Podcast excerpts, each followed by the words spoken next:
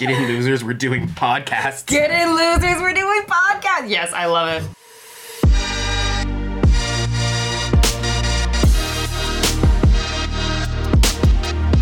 This is The Mud Peddlers, a podcast where two nerdy ceramic artists share the behind the scenes of their worlds of clay.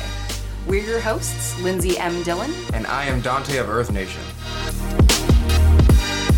This week on The Mud Peddlers, we are doing a follow up to our kind of two part series on uh, Eureka moments. Long story short, uh, I did a AMA or Ask Me Anything before I left for my trip to Morocco and Spain with my father. Donte, you were distracting me. I'm sorry.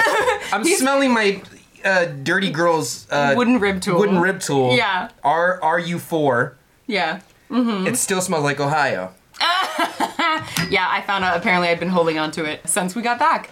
So I'm giving it to you today. But anyway. Thank you. So we are answering and and sort of continuing or extrapolating on the question that harta.vs asked on Instagram, which was, among other things, asking what was one of your biggest eureka moments when trying to master a form or trying to make a new glaze? And did you get there by trial and error, or did you do a bunch of calculations and thinking? What do you think is the best way to make breakthroughs as an artist like that?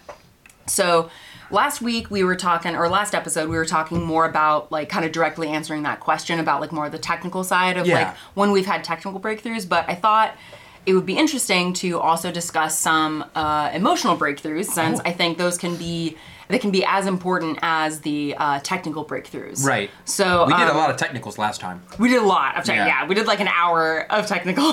Which is, I had a lot of technicals. I had a lot Yeah. of, but I mean, I could, I could probably tie in some emo. A, a lot of the emotional things are just mental gymnastics, really. Yeah, I mean, I but I think it's like it's important because so much of the of I feel like of those kind of breakthroughs really shape our lives and you know whether you do ceramics as a hobby or or professionally or you do ceramics semi-professionally and you also have another job you know however you're doing it it's like there's the technical side of what we do and then there's the emotional side of what we do Yeah. and i think those are two aspects that are worth uh worth talking about a little bit There's so, definite, there's definitely uh, hurdles that you're gonna have to either let go or jump over mentally. Yeah. In in our profession, I guess you would say, Uh-huh. and it's like a lot of those connect to the emotional breakthroughs. I would say. Yeah, yeah. it's it's funny because at first I was like, wow, I can't really think of any like big emotional breakthroughs, and then I'm like, wait. Yeah. So because so there's been there's been a few different ones over the years, and they usually end up as conversations with my mom because she's awesome and she's kind of my sounding board for a lot of like. Your mom's pretty cool. She's pretty great. pretty Um, I like her a lot. I'm glad she's my mom. Anyway, um, so she she's often my sounding board for when I'm either you know struggling with something in art or in life or basically anything. She's just my kind of life sounding board. Right. And I had I've had various times where I've kind of just been like, what is going on in my life? And that one of the earlier kind of breakthroughs I remember experiencing was actually right after I applied for grad school for the first time. Um, or wait, no, I've actually only applied for grad school once. This was back in like 2015 Right. maybe? This was only a couple years because i graduated from uc santa cruz in, in 2013 and i was still kind of i still had that idea that it's like yeah you you at should some point should go to grad school. And i think there's you know there's some debates about that but that actually kind of was related to one of the big breakthroughs that i had. Because when i was applying for grad school i had a hell of a time writing the like essay prompts that they that they gave Why? Why is that? well, that kind of came down to the breakthrough. The essentially what I was struggling with is something that, you know, y'all have heard me talk about before, but it was really the first time that I really realized that I felt like it felt like the people who were in power in art did not think that my kind that my work was valuable. And I didn't really realize that that was what I was feeling until I was literally like crying in front of my mom, like talking about because I was just I was really struggling to write out, you know, the, these essay and I, these essay prompts, and I can't remember exactly what it was, but it was this sense that well, kind of like what's the point of my applying to grad school because I feel like I have to be somebody that I'm not if I'm going to get in. Because if I talk about you know, if I talk about that I love making creatures and stuff, that's not going to be seen as being valuable. Yes. And what's interesting is that I think over the, you know, the past, you know, you know, however many years, I have found ways to kind of talk about why I love the things that I love in a way that can also work in an ap- academic context, which is an interesting kind of bridge building exercise I think I've had to do. Yes. But just going through that process of realizing like, oh, I don't feel like people think my work is valuable. Like, just being able to verbalize that was a huge breakthrough in understanding the conflicts that I was feeling with where I wanted to take my career, whether I was going to go to grad school, and kind of all all of those things. And they're the high in your mind, at least when you're in school. They're the higher ups too. Like Right. they're the people who have the say so. Not really, but kind of emotionally, in what your work ought to be or the value yes of it. and no in a very very much so like Yeah. if if you know when you're in that program these people have the ability to either uh, grant you access to getting a master's Yes. or they can block you They are the connection. yeah and i've had a few conversations with you know with just as informational interviews i've had some conversations with students who have gone through the master's programs at some of the universities or one of the universities that I was looking at going to. And uh, I'm not going to say which one, but they were essentially saying like, yeah, I I kind of had to make work that I wasn't interested in making because I had to get my master's and I couldn't do that.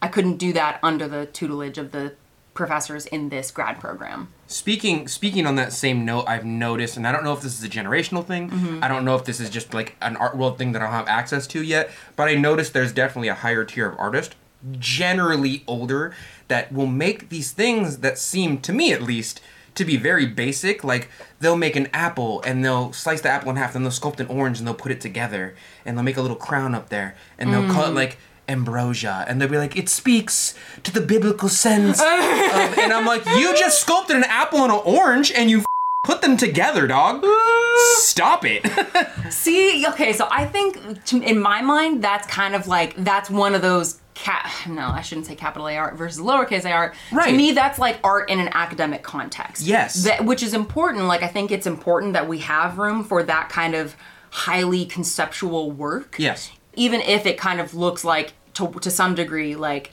oh you're just making an apple and an orange and putting it Right. together. And to some degree i feel like you could make that same argument about like my creatures. Like oh you're just making fantasy art. You're just making creatures. And it's like yeah you could say that but there's also a lot more that goes into it. Of course. but but i hear what you're saying in terms of that.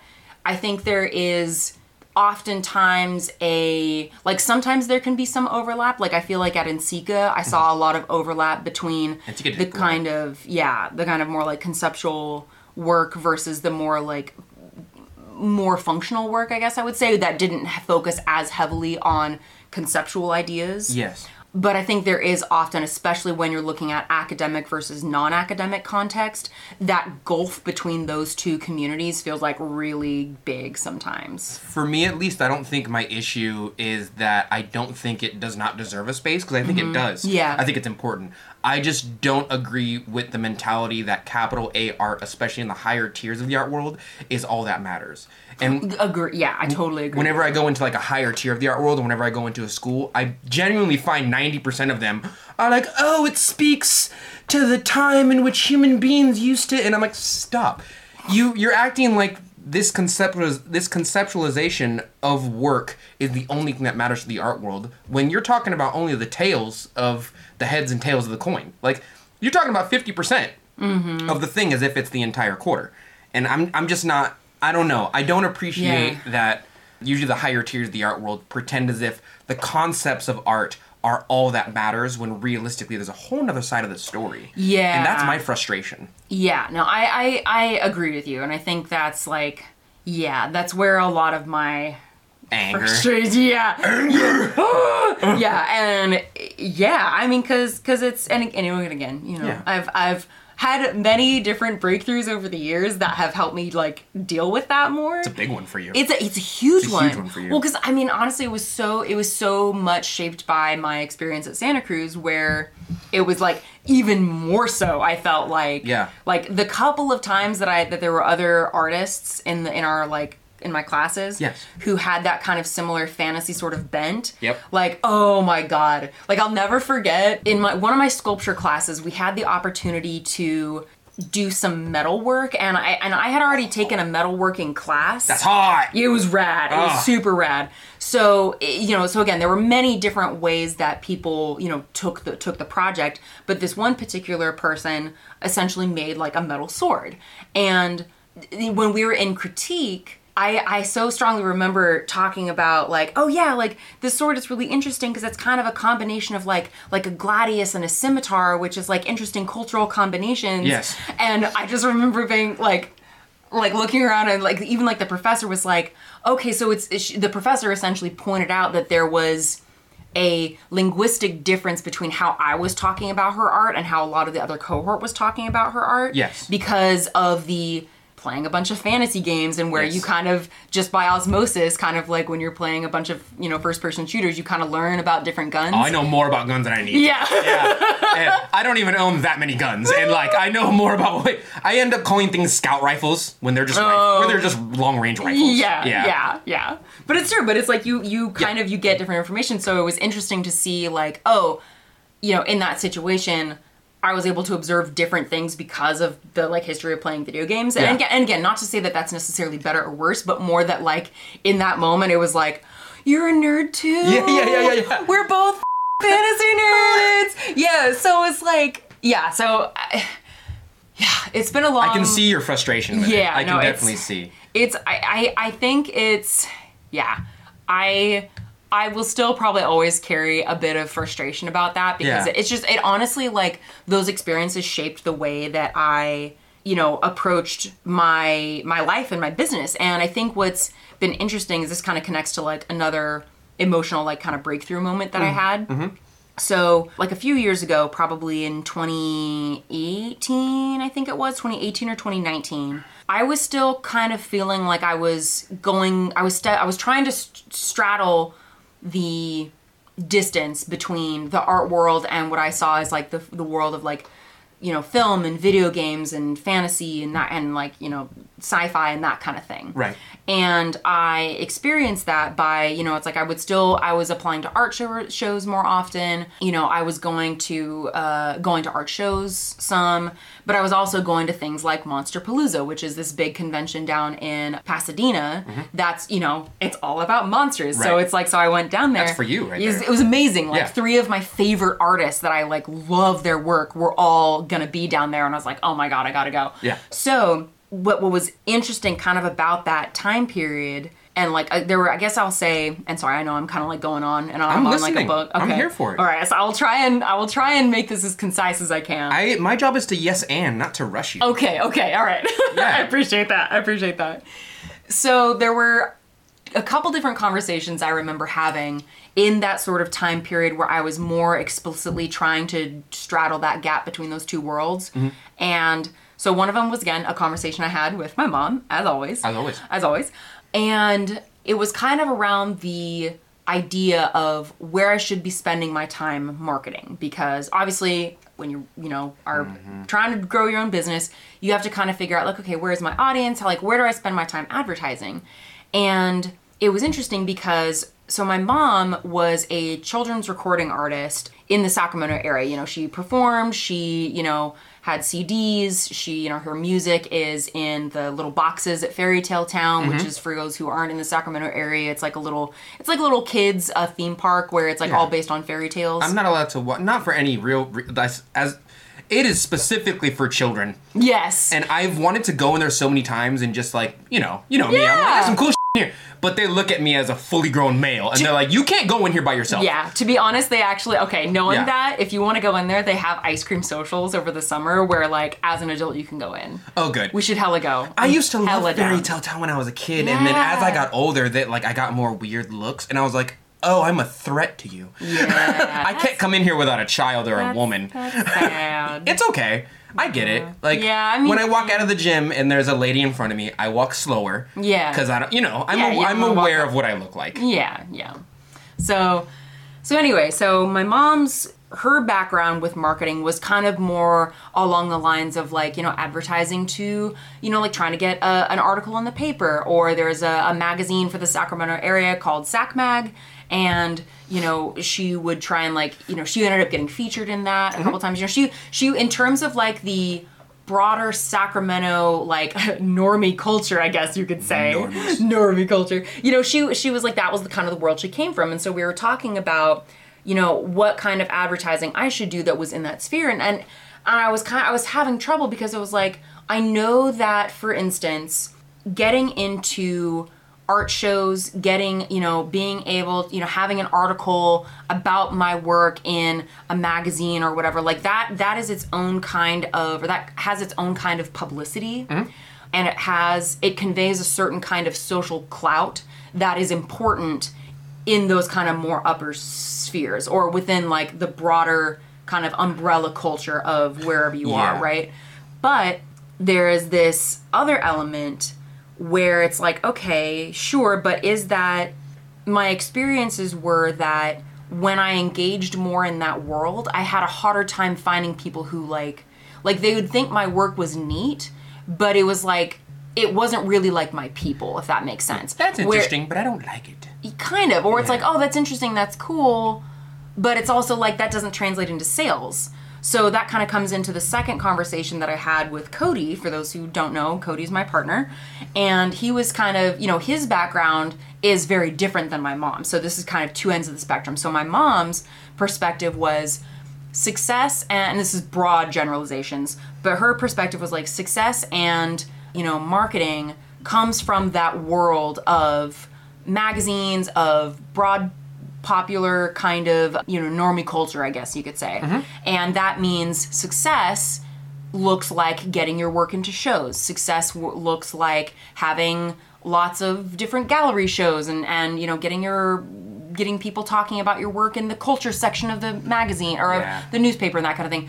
Cody's perspective was like sure getting your sculpture into an art gallery is great and if that sells that's great. But lindsey you just sold out at fanime which has an attendance of 25000 people That's right. yeah, so it's kind of like it was this really interesting clash of trying to determine what success looks like and where I should be spending my time because you know, sure, it was great that I was you know getting my work into, into gallery shows and, and I still sometimes will apply to shows. It's just not the main thing that I do because I because it was like my how my business model was going to shape up really depended on which world I kind of wanted to be more a part of. Mm-hmm. And I still kind of want to be a part of both, but I don't care as much about whether I get recognized in the kind of marketing world that, for instance, my mom more kind of came from. And by the way, just in case anybody's wondering, my mom is super supportive of me, whichever way I went. She was more just sharing her perspective on her background of marketing and stuff like that. So. Can I can I give a little mental breakthrough of my own real quick? Yes, please. Can I give you a little bit of Kanye right here? Yeah, give Not me. the new Kanye. Not new Kanye, old Not new Kanye. Ka- old Kanye. Yeah. Yeah. Um, I'm really tired of people who don't know what value is telling me what value my artwork has.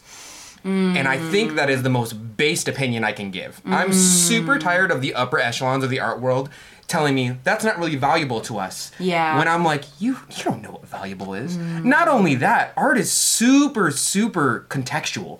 Like the value of something to one person is completely different from another Yeah. person. On top of that, I have never met or heard about historically or in person about an a really popular, really valued historical or like right now artist that was like, yeah, I just did whatever the higher upper echelons of the art world told me to do, and they let me be part of their circle. I've ne- like Salvador mm. Dali doesn't give a shit. oh my god. You know, like he might have played the game a little bit, but he also walked an anteater in the middle of a street and threw it out through a chair out of a Macy's window. Like Did he really? Bless. he was wild. The art love world that. actively kind of avoided him for a while. how, how do you because i'm curious like i have my own perception of and my own experiences with like that kind of amorphous sometimes amorphous sometimes specific person idea of like the upper echelons Yeah. conveying the idea that my work is invaluable Yeah. how have you experienced that dynamic of like where what what have you experienced that has given you that impression that this upper echelon doesn't value our work? It's not as though the, work. it's not as though the upper echelon doesn't value the work because in, in my in my experience, there's like the art economy, and the art economy only values what you can sell and what you can produce, and from that you get a lot of ticky tacky stuff, you know, and like you get a lot of mugs. Essentially, Okay. you get a lot of bowls, you get a lot of functional things, things that are usable that can be sold, um, craft as it were, if, if I were to call it that. Mm-hmm. Yeah. There is some argument there, but then you also get the upper echelons of people who, in my experience, are just full of bullshit Right. who are just giving But how, how do you experience that? Like, are, are these like conversations you've had with individuals? I are promise these I'll things you you read? example. Okay, I okay, promise. okay. Thanks, sorry. I'm just I'm- like, 'cause I'm leading into it. because I'm super curious. Yeah. Okay, yeah, yeah. Carry on. So I, I meet a lot of people who are just full of bull, where they'll see something and they'll give it a context in which the artist, usually me, is like, that's, that's not what it's about at all, bro.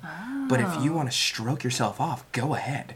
And I specifically remember one, Yoshio was so nice about this. I talked to him after. I specifically remember I was in an art show that Yoshio had set up, and I had made this really big fine piece out of Coleman porcelain, and it was like red and black, and it was the first time I discovered that low fire glazes can be used at high fire just mm. fine. Yeah. and it made this beautiful melt and i was spraying my work so all the colors went in and my mm. whole brain was like this is super skillful. This is like this is like porcelain and it's weighted correctly and i made ron roy's high gloss black on it myself and i discovered that you can make something red at low fire and a hive. oh my god yes it's super skillful but there was no story behind it there was Right. no context it was just that the color was pretty and it was super skillfully made Yeah. it was in the time in which I was into those shapes.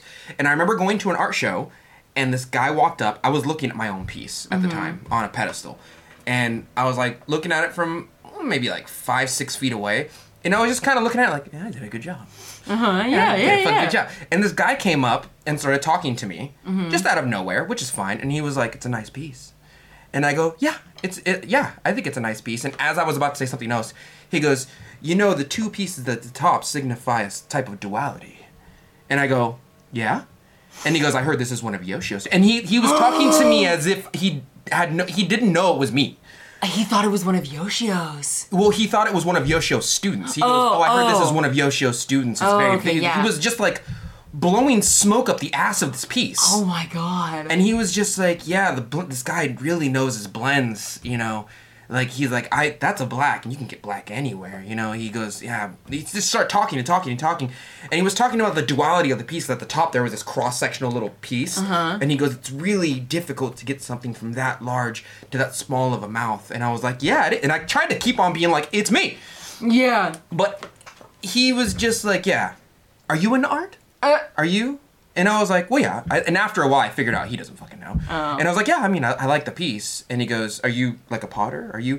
And it slowly became a tone of like talking down to me, like you wouldn't know, right? oh, you wouldn't oh, know. Oh my god. And I've experienced this maybe five times in my life. Oh, wow. Not this scenario, but something where someone who considers themselves in the upper echelons of the capital A art world describing a piece that has nothing to do with the conceptualization of the piece when you talk to the artist Mm-hmm. and they've come up with this fantastic fing story yeah. where they've just decided to blow smoke of oh historically speaking this yada yada yada and then you ask the artist and they're like i just like red and black Yes. and I, yes, it was made of porcelain, and I thought it was cool. And I I cannot stand people who are constantly telling me the value of work when they have no idea what the value of it is. And Mm. you, I know that art is up for interpretation based on its concept, and it doesn't have to be uh, from the source of the artist. I get Yeah. that art is kind of processed through conceptualization and how you feel about it when you Mm-hmm. experience it. But those specific instances are people that are just you're you're full of shit. you are so full of and you know you're full Yeah. of You're trying way too hard to be upper class when like the kid with the dirty clay shoes is the one who made the piece that you're just stroking it to. Ah, it- it bugs me so much. That is. Oh my god, that's so interesting. And I don't I don't meet them a lot. Yeah, I yeah. Mm-hmm. especially online I don't meet them a lot anymore because I think people know what my work personally is about. Yeah. But I've essentially just learned to ignore these people. Yeah. and they they they feel as though they are the people who have the mantle of responsibility to somehow regurgitate historical sentences as if it was uh, valuable to the work you're experiencing yeah. as if like let me tell you how to experience this art Oh, and yeah. I can't stand it. I can't. I just developed a glaze that I've been working on for like six months, mm-hmm. and to me, it's very valuable. Yeah. No matter what I see it on, it's very, very. And to other like glaze people, they're like, "Wow, you did that in cone. You made a good red in cone six oxidation.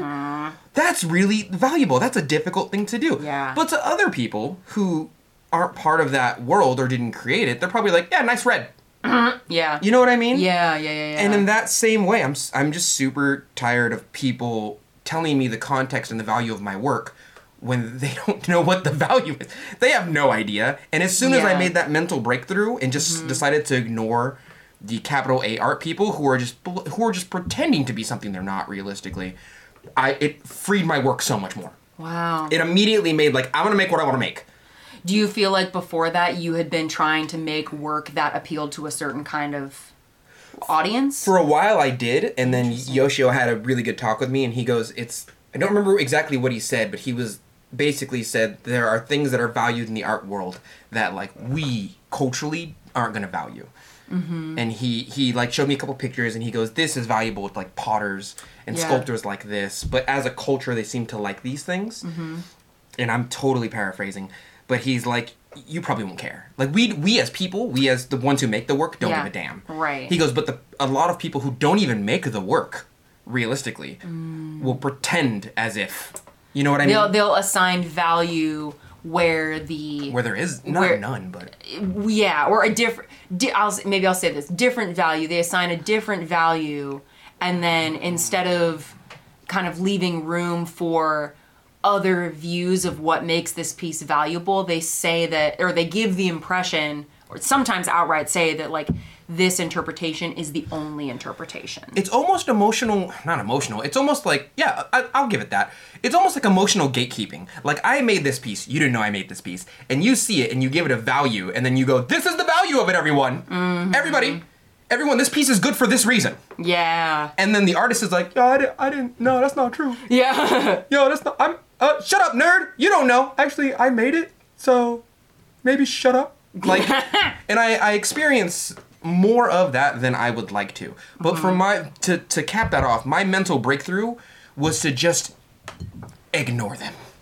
To just ignore them and like, I like playing my own game. And to reiterate, I've never heard about or the, the game is definitely to be played but most of the time you hear about really popular artists it's because they played their own game so well that the art world in and of itself couldn't ignore them. Mm. it's i i don't know. I don't meet many people who play by the rules and get famous off their work. I'm just saying. Yeah yeah. You know what i mean? I I, encourage, I basically yeah like I, Yeah. I agree with you I encourage almost every weird thing that someone wants to do now yeah. because I think it's like it's another branch of the tree that you can go down. It's another branch of the path. Um, but like, I try and be honest with people when I'm like, that has been done before, yeah but we can I can still work on it with you because it's another tool on the belt of Yeah. craftsmanship. Mm-hmm. But like, whenever someone's like, what if I do this, this, and this? I'm like, "F***ing do it. please do, please do it. Put the pictures on Glazy and then report back to me. Yeah. So we can learn as a cohort. Yes, yes. You know what I mean? But like, if the art world in general goes, I don't really like that. I'm like, oh yeah, I don't care. Yeah. I don't care what you don't like. And I, I feel Keep like drinking your wine and cheese. Yeah, I mean, admittedly though, wine and cheese though, it do be pretty. Well, you are a cheese person. I am a totally a cheese person.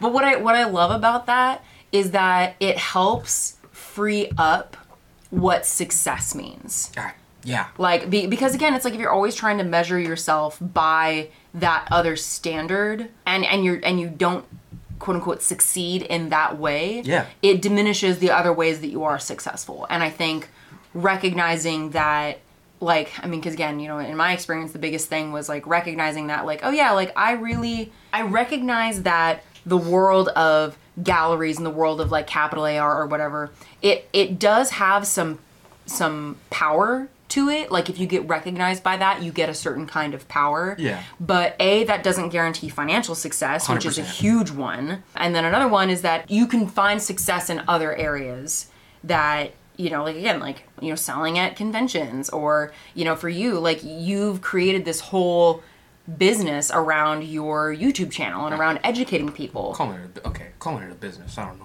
It's a business. I don't know about it's business. a business. business. is. It's it's the world of what you do and what you make, and it's it's Just trying to make sure these hoes know what's what. yeah. You know, I, I, I would like to say to your point, Mm-hmm. if I really think about it on an interpersonal level, Mm-hmm. if you like making work like yourself, Yeah. and it seems to you that you're getting the vibe that the capital A art world, I will call it that as a general term, Mm-hmm. doesn't really enjoy that, if you then decide to start playing by their rules, or you decide to go 100% into their territory and go, okay, I'll just make what you like, you're not really making work for yourself.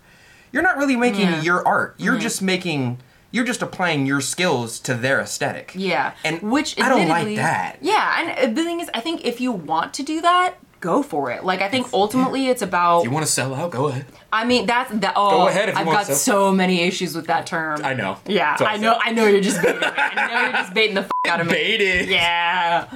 Oh, you just pulled aggro so hard. I'm sorry. Uh, uh, but no, but I mean, like that. That's the things that like it. It really doesn't matter if like that's what you want to do because I mean, Yeah. again, like you could look at you know someone could look at me who came to ceramics doing mostly sculpture, but now because I want to do art full time, and for me that means making a lot of mugs. They consider that they someone could consider that selling out, and for me, I'm like, well, I like making mugs. They'll forget you, yeah. Yeah, I like making mugs. Yeah. But if I start doing things that I actively don't like in order to appease the capital AR world, I, I do think there's a bit of an issue with that. I'm not gonna say like no, 100% full stop, don't do it. Mm. But I, I will I will say like I, I couldn't imagine myself being happy as an artist or with my own work if I were making work solely that I don't want to do in order to appease people that I feel like have the mantle of say so on my work. Yeah. And to reiterate again, I'm tired of people telling me the value of my work when they don't know the value of it, especially because it's not their work. Mm-hmm, Yeah. And I'm ti I'm super tired of the capital A art world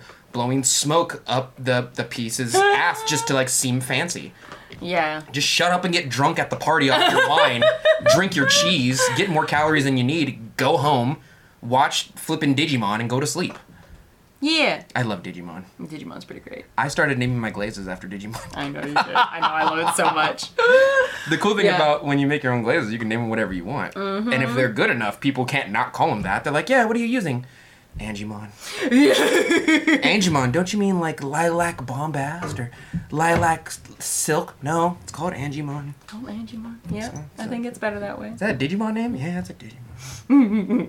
The fact that someone rec- would recognize that indicates a level of know-how that makes me happy. You know, uh, uh, side point, Yeah. right? There is an a, there is an International Potters That's Day. cool. And you're supposed to share the work of one of your favorite potters on like your social media as part of it. Uh huh. And one of my favorite glaze chemists essentially made this as part of it, and she saw my glaze on Glazy, and then she put it in a thing. Oh, But that's do you cool. do you recognize that symbol? with the glaze? oh my god! oh my god! It's from it's from. It's the Iron Banner symbol from Destiny. Oh my god! I love that so much. But when I told her, I was like, "Oh yeah," and I gave her a bunch, and I was like, "Here's a bunch of other pictures if you want to use them." And she goes, "I like this one," and I was like, "Yeah, I like it. I think I think the two wolves medallion is is better." And she goes, "Oh, I just recognized those are wolves." Ah!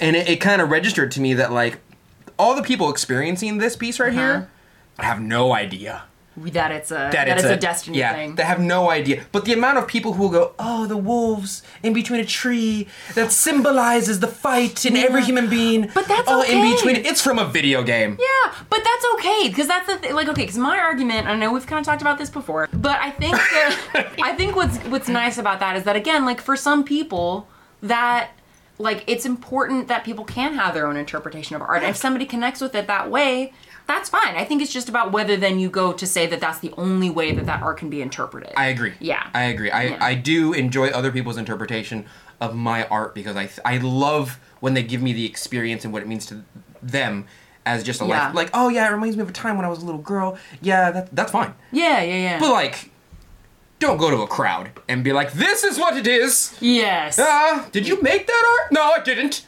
But that is that is what the interpretation is. Mm-hmm. I'm from the wine people. I eat the cheese, I drink the wine, and I tell you what the value of art is. yes. I will buy it for twice of what it's worth, which I decide the worth, by the way, Mm-hmm. because I'm from the capital A art word. And me, the nerd in the crowd, who's like, "That's from a video game." you know what I, mean? that, yeah, Like, yeah. You dumb. oh my god. Not to say that she did yeah. that. She she didn't do that at Yeah, all. no, I'm no, just, no. I'm saying that there's those people out there. She's Yeah. actually one of my favorite glaze chemists. what I was thinking of as you were talking about this whole dynamic is I've been thinking of a couple instances where I've seen instances that have given me hope for there being more of a crossover in the chart of the kind of work that I'm interested in and the capital A art world. Oh yeah, they're not segregated really. No, no, There's- no. There, there's- there's sometimes sometimes it can feel like there's a big gap, but there's a few instances that I kind of want to share to help in case folks feel also feel that sense of like, oh, the kind of work I'm interested in making isn't valued because I think a lot of it is about a lot of it is about finding where people value your work. A couple instances where I've seen that is there is a magazine called Beautiful Bizarre if I'm remembering that name correctly.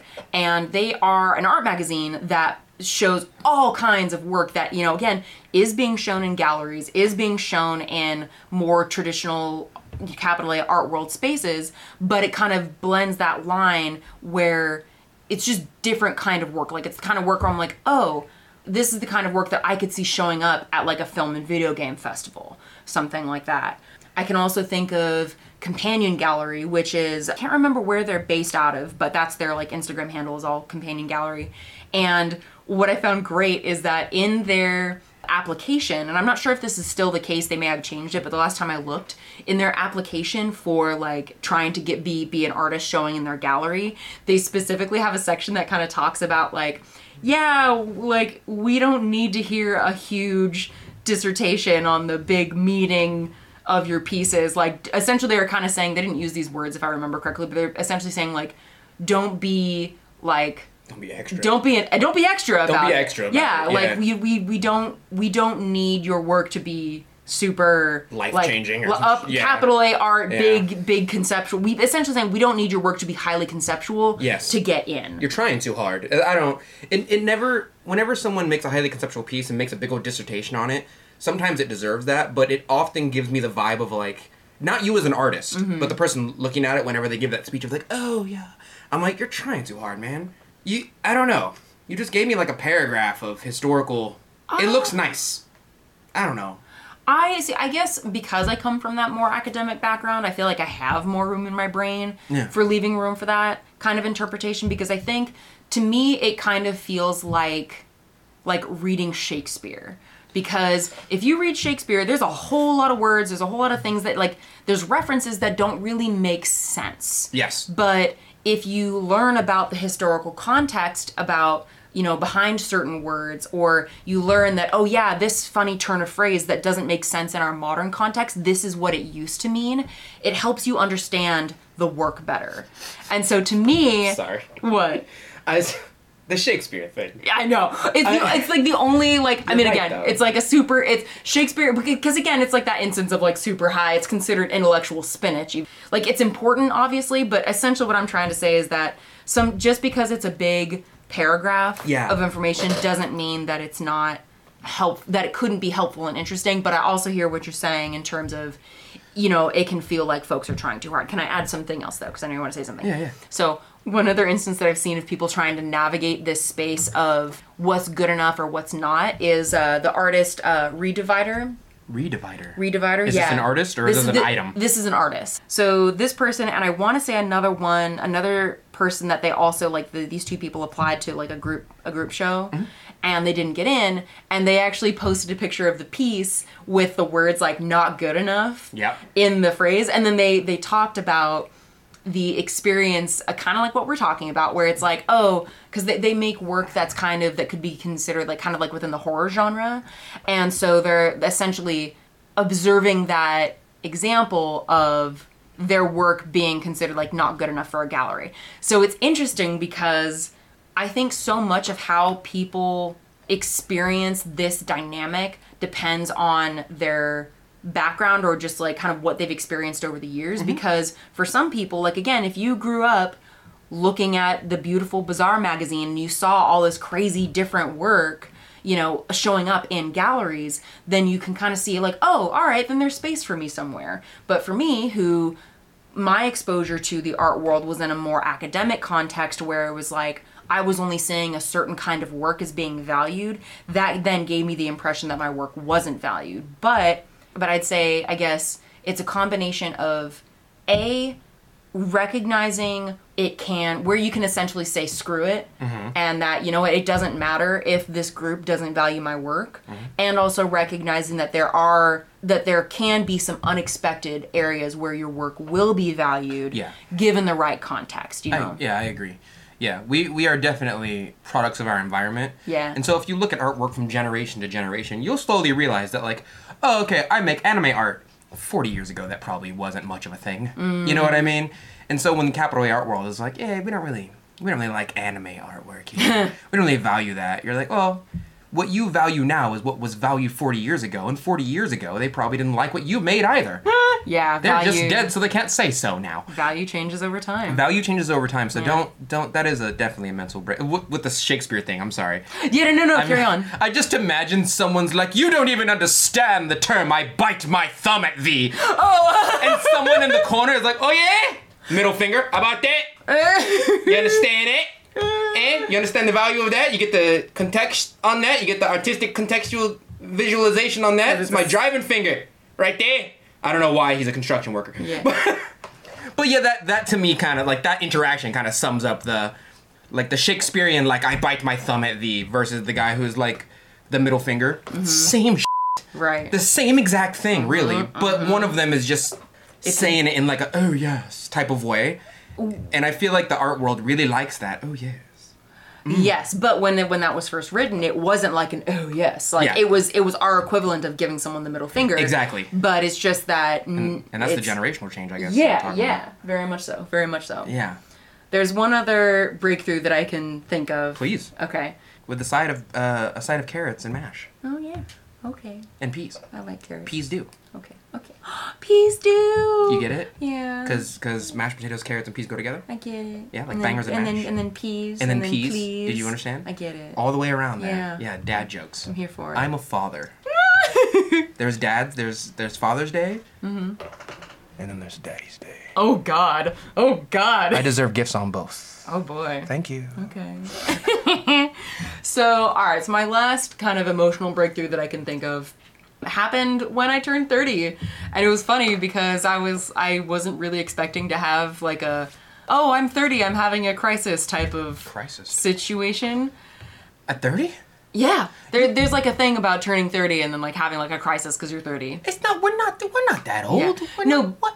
despite the various you know work that I've done over the years to try and to try and have confidence in my work to recognize that my work has value. Yes. I was still sometimes finding myself struggling with how to present myself. And in this particular situation from what i can remember it was when i was redoing my website. Again it's always like when i have to start writing about myself is when these things end up coming up. Like the first Yeah. time it was when i was applying to grad school and in this situation it was i was trying to write the about me section for my website. Mm-hmm. And what the breakthrough was was the realization that like i cannot be palatable to everyone oh, Hell like no. i can't make myself small enough and unobtrusive enough to not piss off or upset somebody right yeah Get so it. i'm like oh. You're gonna hate me either way. I might as well do what I feel like doing. Basically, yeah. And where that was difficult is because again, like you know, I'm I'm you know I, raised. I'm a woman, right? Like I'm kind of on the gender fluid spectrum, but like I you know raised as a woman, so it's like I I have that aspect within my personality. It's like oh, you have to please people, you have to um, you know accommodate, right? Or you have to you know. You have to be careful about who you are because otherwise people will reject you. They're not worth pleasing half the time. Yeah. Um, and the thing that I was struggling with was feeling like as I am writing about myself and why I do what I do, it was like, am I writing for, you know, the people who already follow my work? Am I writing for, you know, the gallery owners? It's like it kind of was combined with how I presented myself online. It's like that issue of code switching, right? Even though it's not racially code switching, it's like You're still cult- switching the code. Yeah, yeah Yeah. yeah, so I kind of had this like con- again conversation with my mom, you know, tears in my eyes, and I'm just like, There's a lot of crying with, with so mom mu- conversations. There's so many crying. So Why much is there so much crying? Because it's like because it's me uh, processing things emotionally. Is that normal? For and for me, it's normal. I think it's just yeah. It's just I just you know I cry sometimes. I, cry, I, feel I things. also cry. yeah, it's the big feels. I'm normal. Yeah. Do you actually though? No, You should. no, I st- I'm a guy. Yeah. Well, I'm I'm I I guess I'm more like if I were to be realistic in the way that I explain it, and for those Yeah. who listen to the podcast Mm-hmm. before, I'm I don't care about gender so much because it's not like a law of the universe. Right. Sex is not gender. Gender's really made up for our yeah. society. And even sex is like there's a lot of misunderstandings about how it works. Yeah, and like my like my my gods don't care what gender you are. they they only care about how much money you got and how how much power you got, like how powerful you are. And so when someone's like, "You're a guy, right?" and I'm like, "Yeah, sure, yeah." Mm-hmm. Like I don't, I'm I'm not. I'm gender non-conforming, I guess. Yeah. But like in that same sense, if you called me a girl or a guy, I'd be like, whatever. I still lift more than you. Like, like, I don't care. I love that. You know what I mean? that, Like, yeah. my gods do not care about your gender at all about my gender specifically and so yeah sorry i didn't mean to derail but i get what you're saying society has essentially labeled us as this thing because we're born as this thing Mm-hmm. and so because of that we go through certain experiences with how we're raised. especially yeah. from like the age of like five on being how we're raised and how the world reacts to us Uh-huh. and so it's very like you're taught to shrink down Right. and stay out of the way Mm-hmm. and i'm i'm taught to like essentially unless you're providing or protecting something you're useless as a male Mm-hmm. and like yeah i get it those ex- those experiences and that energy that we get from society is is defines who we are later on Yeah. sorry i didn't mean to go off on a tangent No, no, that- I mean, but that's yeah. but that's true because I think Yeah. I mean again, like th- I think the biggest if I were to summarize, the biggest emotional breakthroughs that I've had have had to do with having confidence in my work, having confidence in myself and my existence in the world is like being valid. And I know that sounds super yeah. cheesy. Yeah. And I think what's interesting about what kind of we both have shared is that, like, in terms of what can help lead people to these breakthroughs, Mm-hmm. I think a lot of it is about having conversations with other artists, you know, or like having mentors that you can like talk to. Because, you know, again, it's like for me, oftentimes I talk with my mom, you know, I'll sometimes also talk with Cody. You have talks with Yoshio Taylor. Yeah. You know, we also can see, like, again, seeing Redivider's post about you know the, his work quote unquote not being good enough to get into the show and seeing how other people react to these dynamics Yeah. all helps inform and and guide and impact how we experience and deal with these dynamics. And that reaction is super based. You know, like what? Uh, i didn't let you into the art show because i didn't think it was good enough. Oh yeah? Let's see what the world thinks. Yeah. Posts it like good enough huh and then getting more traction than the amount of attendance that the art show would probably get Yeah, that's yeah. based as hell i know i Oh love it God. i love it just so cool ran up on him I, I kind of admire it honestly No, I do too. I think Yeah. that's a really, I think that's an awesome reaction because, again, like I think especially if you're starting out, there's so much. I don't know. It's just I don't know. Maybe maybe I'm projecting here, but I feel like there's a lot of concern about like, you know, when am I when am I good enough as an artist? You know, how do I sell my work? How do I get my work out there? What's what is success? You know, and, and I think sometimes also people just don't even ask like themselves, what does it mean to be successful? And I think that question is huge because you know, for, you know, if it's, does it mean getting into this specific art show? Okay, why? Like, let's look at some of the things behind that. And yeah, but I agree. That reaction was amazing. I, I enjoy the mentality of, and I know this is it's very wordy to go through the motions like this, but you know I razor things down a lot. Yeah. But I enjoy the reaction of doing so good that they cannot ignore you. Mm-hmm. Um, and that facet, you you kind of to a certain degree have to ignore what their value system is. Yeah. Because in order for them to not ignore you, they could you can't be playing by their rules. You have to play by their rules and exceed them. You essentially have to. It's not about who did it first. It's about who did it better. you know what I mean? And it's at the end of the road. If we were, if I were to compress all of this down into to one like compressed piece of mental advice for anyone who finds these mental roadblocks, especially that of what we're talking about today, them. Yeah. Do them. Yeah. Do what you do and do it better than they do it. Yeah. When they're like, I don't really like this. Give a shit you like. Yeah. You'll find somebody who will. Care what you like. If you wouldn't take their advice, why are you taking their criticism? Oh. Why? I like that. Why? Why? Why? You know what I mean? And I meet not so many, but I've met enough people in my life who will give me criticism, and then I look at their work and I'm like, I wouldn't. Fall, I wouldn't. I, I, not to say their work's not valid to you, Mm-hmm. but like you're at a space where I was, and I consider that not a bad space, but like that was a space of I don't know. I just wouldn't. I wouldn't take your advice. So why am I listening to your value system when your value systems are not mine right now? Yeah. Yeah. Fuck